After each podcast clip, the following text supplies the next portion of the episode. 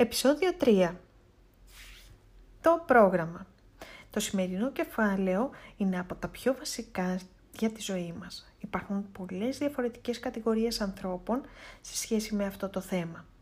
Υπάρχουν οι άνθρωποι που δεν λειτουργούν με πρόγραμμα. Υπάρχουν εκείνοι που λειτουργούν με πρόγραμμα καταχωρημένο σε ψηφιακά μέσα υπολογιστή ή κινητό και οι πιο παραδοσιακοί που λειτουργούν με ατζέντα ή με πίνακα ή με τετράδιο ή με κάποιο γραπτό hard copy είδος προγράμματος.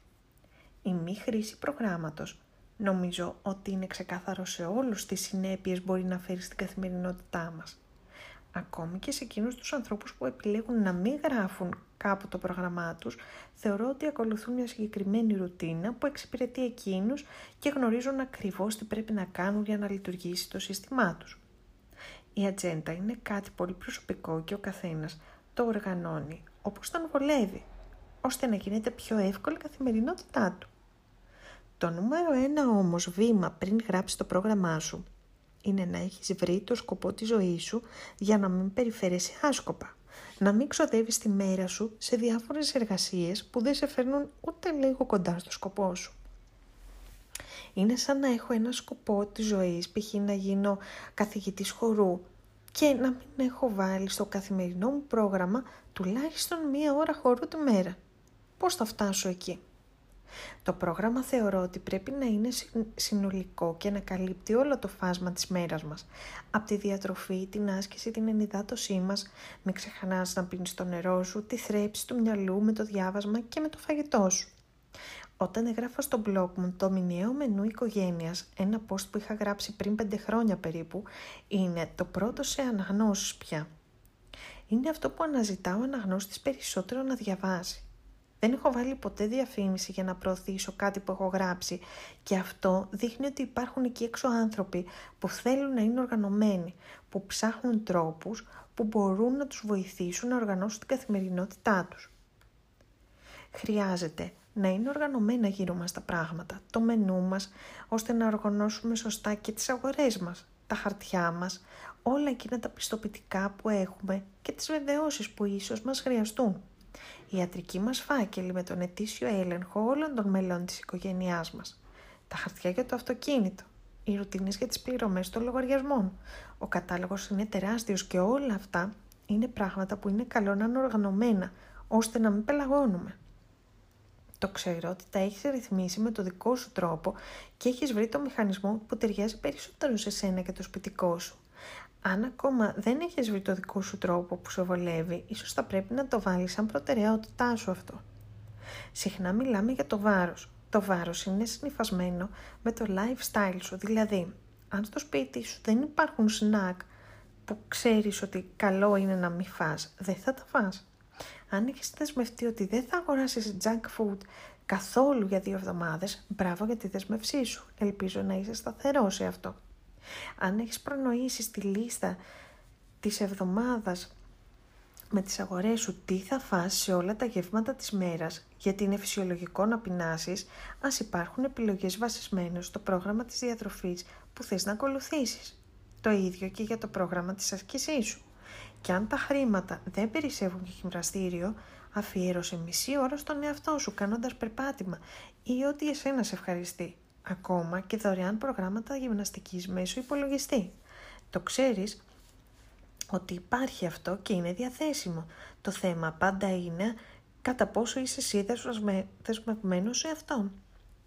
Σε εμάς που έχουμε παιδιά, τους μαθαίνουμε από μωρά να ακολουθούν ένα πρόγραμμα. Το παιδί δεν ξέρει τις ώρες της ημέρας, όμως ξέρει ότι μετά από την τάδε διαδικασία έρχεται κάτι άλλο μεγαλώνοντας, μαθαίνει αυτό και στο σχολείο. Τα παιδιά που έχουν διάβασμα για παράδειγμα και αυτός είναι μεγάλος καημός των γονιών τους, οκ, έχουν διάβασμα. Δηλαδή, όταν πήγε πρώτη τάξη το παιδάκι αυτό, έπρεπε να μάθει τη μέθοδο του διαβάσματος. Γράφω σε ένα χαρτί τι έχω να διαβάσω και το διαβάζω. Αν δεν το διαβάσω, δεν θα το μάθω. Δεν θα κερδίσω αυτό το δώρο της μάθησης. Ήμουν κι εγώ ένα τέτοιο παιδί κάποτε που δεν αγαπούσα το διάβασμα, αλλά αγαπούσα τη μάθηση. Δεν ήξερα όμως τη μέθοδο. ή δεν με βόλευε τότε ή δεν ξέρω τι ήταν αυτό. Αλλά σήμερα ξέρω ότι θέλω να μάθω. Μακάρι να το είχα βρει αυτό το κόλπο νωρίτερα, αλλά και πάλι ποτέ δεν είναι αργά. Τότε σίγουρα βέβαια αν μου έλεγε κάποιος ότι δεν θα πάει στο δώρο της μάθησης, θα με άφηνε παγερά διάφοροι. Επίσης, αυτό που πιστεύω για τα παιδιά μας είναι ότι ακολουθούν το παράδειγμά μας και όχι το τι θα τους πούμε να κάνουν. Στην αρχή τουλάχιστον μέχρι να βρουν τα δικά τους πατήματα στη ζωή. Είναι ωραίο λοιπόν να είναι και αυτά οργανωμένα και να έχουν ένα πρόγραμμα στην καθημερινότητά τους για να μην γυρνούν άσκοπα. Για παράδειγμα, οι δραστηριότητές τους είναι άμεσα συνδεδεμένες με τους στόχους τους. Μπορεί εγώ να ήθελα να γίνω μπαλαρίνα. Στο παιδί μου όμως αρέσει άλλη δραστηριότητα. Δεν χρειάζεται να κάνει κάτι που δεν αγαπά. Αν η μαμά θέλει να γίνει μπαλαρίνα, μπορεί ακόμα και σήμερα να γίνει. Ό,τι θέλει.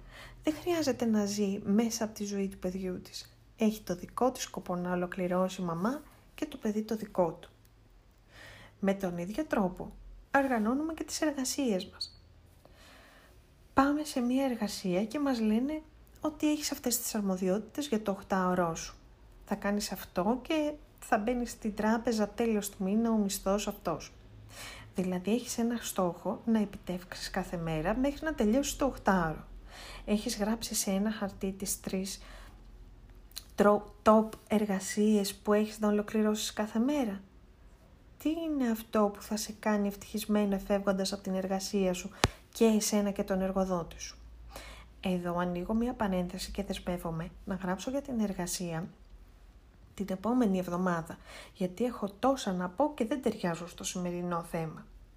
Βρες λοιπόν χρόνο για την οργάνωσή σου, για τα τρία top πράγματα που θέλεις να έχεις τελειώσει μέσα στη μέρα. Αν δεν καταφέρεις κάποιο από αυτά, το βάζεις με αστεράκι ώστε να γίνει την επόμενη. Δεν χάθηκε ο κόσμος. Εσύ ξέρεις πόσο σημαντικό είναι αυτό που αφήνεις πίσω σου. Μόνο εσύ ξέρεις τι στερείς από εσένα και από τους άλλους γύρω σου. Μη ολοκληρώνοντας όλα όσα έχεις στο μυαλό σου.